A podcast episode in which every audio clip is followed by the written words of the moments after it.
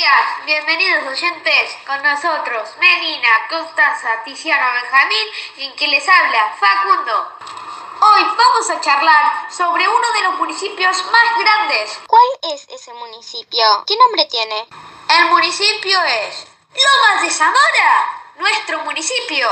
¿Alguien sabe por qué se llama Loma de Zamora? El nombre del municipio se debe al capitán español Juan de Zamora que en 1736 compró las tierras que años más tarde se transformarían en nuestra comuna. ¿Quiénes fueron los primeros habitantes de este municipio? ¿Habrán sido nuestros abuelos? Los primeros habitantes fueron inmigrantes judíos que llegaron de Rusia, Polonia y otros países de Europa. ¿Podemos aclarar quiénes son inmigrantes y por qué venían a nuestro país? Los inmigrantes son personas que dejan su país de origen para irse a otro. Puede ser en busca de trabajo, de nuevas oportunidades, podemos decir en busca de una vida mejor que la que tenían en el suyo. ¿Cómo sería Lomas en esa época? ¿Igual que ahora? Loma de Zamora era una zona de quintas, casas bajas, sencillas, era como un lugar veraneo y recreación que tenía su estilo a las casas de fin de semana. Hoy su cambio ya que hay más población.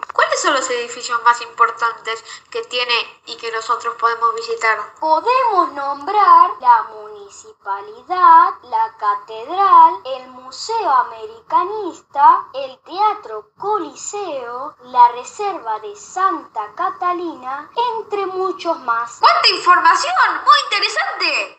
Gracias por su atención. Cuando pase la pandemia, no dudes en recorrer todos los lugares hermosos que tiene Lomas de Zamora. Yo lo haré con mi familia. Excelente, chicos. Conozco Lomas de Zamora y realmente es un lugar para visitar. Y como dijeron los alumnos, después de la pandemia, a recorrer sus calles en familia.